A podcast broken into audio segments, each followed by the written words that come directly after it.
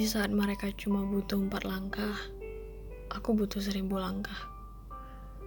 Di saat mereka bisa berdiri, aku butuh pegangan untuk bisa berdiri. Di saat mereka tiba-tiba di atas, aku butuh tangga untuk sampai.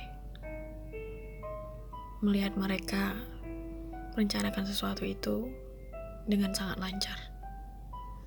Melihat mereka menggapai sesuatu itu dengan sangat mudah. Iya, tinggal digapai saja. Kenapa semesta selalu menciptakan yang tak seharusnya membuat kita dengki dengan orang lain? Seharusnya semesta menciptakan kita yakin akan diri sendiri.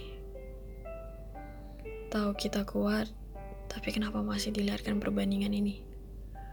Tahu kita kuat, tapi kenapa masih dilihatkan persaingan ini? Tahu kita kuat, tapi kenapa masih diri tetap belum yakin? Tahu kita kuat, tapi tidak tahu sampai kapan. Ingin tahu akhir jalan ini seperti apa? Please, beritahu saja. Terlalu banyak bagian akan membuat ini menjadi rumit. Cuma butuh akhir, tidak yang lain.